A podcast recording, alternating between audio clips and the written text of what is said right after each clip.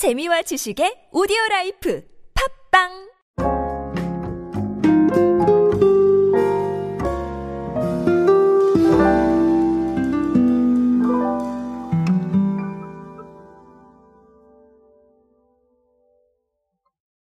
여러분 야구르트 얼려서 먹어보셨습니까? 네, 이게 상당히 맛이 좋습니다.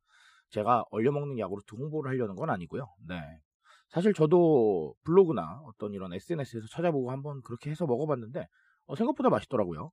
이런 부분들에 대한 경험들을 살려서 다양한 이야기들이 나왔는데 네, 그걸 어느 정도까지 반영한 HY의 아, 얼려먹는 야구르트. 자, 이 부분이 상당히 매출이 잘 나왔다라는 얘기가 있어서 제가 오늘은 그 이야기를 준비했습니다. 오늘은 야쿠르트 이야기로 함께 하시죠.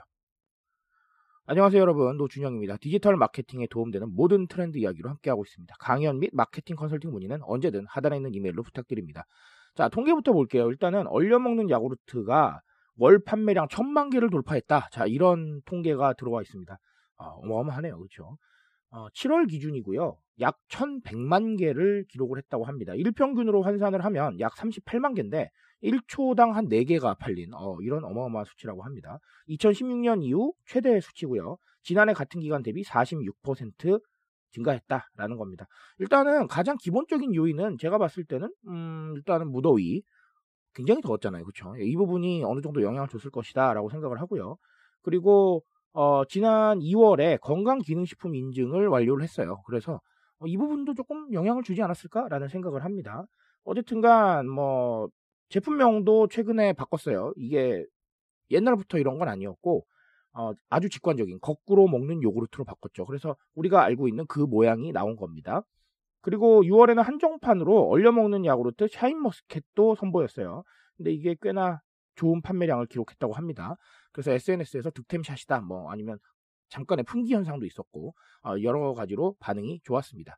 제가 말씀드렸다시피 어, 외부적인 요인이 있을 겁니다. 무더위도 있고 뭐 그런 부분들이 있지만 그래도 어느 정도까지 어, 이게 왜 이렇게 인기가 있었을까는 생각을 해볼 필요가 있겠다. 어느 정도 마케팅에 대한 부분도 생각을 해볼 필요가 있겠다라는 것이죠. 일단은 HY 마케팅 담당자님은 어떻게 말씀을 하셨냐면 고객분들의 추억과 경험 때문에 탄생할 수 있었던 제품이 바로 얼려먹는 야구르트다. 뭐 이렇게 얘기를 하셨습니다. 근데 저도 실제로 여기에 동의를 합니다. 어, 기존에 이 야구르트가 출시되기 전에도 얼려 먹는 분들이 꽤나 계셨고 거기에 대해서 맛있는 경험을 좀 해보신 분들이 많았어요. 그래서 공유하시는 분들이 많다 보니까 어느 정도까지 아이디어에 영향을 주지 않았나라고 생각을 하는데 이 고객 경험이나 고객 소통에 대한 부분들 저는 조금 모디슈머와 연관을 해서 생각을 하고 싶었어요. 물론 이 야구르트에 대한 것 자체가 모디슈머는 아닙니다.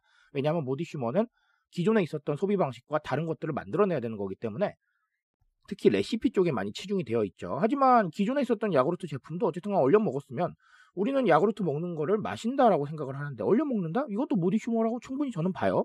어, 그래서 이런 부분들에 조금 집중을 해야 되겠다라는 건데, 이 모디슈머들의 이야기가 상당히 중요한 이유는 여러분 마케팅에서 딱 한 가지입니다. SNS 인증이 좋아요. 무슨 말이냐면, 새로운 방식을 차용해도 SNS에 인증할 수 있고요.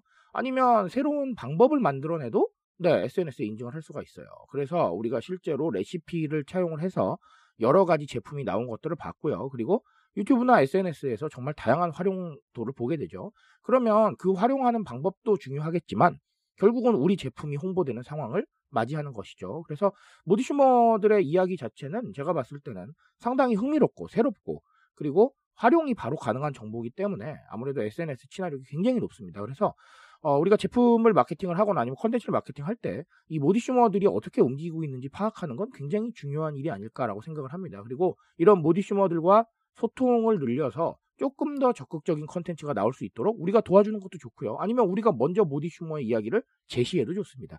그런 식으로 좀 입체적으로 생각을 해보셨으면 좋겠어요. 그리고 또 다른 하나는 샤인머스켓 한정판의 얘기인데 이게 인기가 꽤나 좋았다라는 얘기가 있어요. 그리고 실제로 우리가 한정판으로 출시되는 여러 가지 제품들이 굉장히 반응이 좋은 부분이 많죠.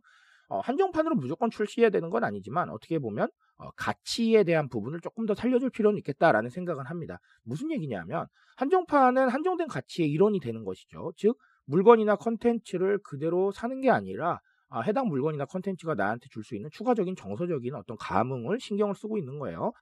이런 가치는 여러분들도 아시겠지만 굉장히 다양하게 나타나고 있습니다. 사회적 가치, 즉 환경이나 뭐 이런 부분들로도 나타나고 있고 아니면 개인의 가치, 개인의 취향, 어, 이런 부분으로도 나타나고 있고 한정적인 가치 이런 쪽으로도 나타나고 있습니다. 그렇기 때문에 좀 다양하게 보시고 어쨌든간 우리가 단순히 물건을 혹은 컨텐츠를 대중들한테 선보이는 게 아니라 해당 물건이나 컨텐츠가 가질 수 있는 가치를 함께 좀 말해줘야 된다. 그래서 정서적 감흥을 이끌어내야 조금 더 소비의 만족감이 끌어올려질 수 있다라는 거 아, 이번에 알고 가셨으면 좋겠습니다. 자, 어, 계속해서 변하는 시장은 우리한테 굉장히 많은 지식들을 요구를 할 겁니다. 그런 지식들을 제가 채워드리고 있으니까요. 어, 참고하셔서 조금 더 고민해 보시고 좋은 해답을 내려보시기 바라겠습니다. 제가 드릴 수 있는 얘기 여기까지만 하도록 하겠습니다. 트렌드에 대한 이야기는 제가 책임집니다. 그 책임감에서 열심히 뛰고 있으니까요. 공감해 주신다면 언제나 뜨거운 지식으로 보답드리겠습니다. 오늘도 인싸 되세요, 여러분. 감사합니다.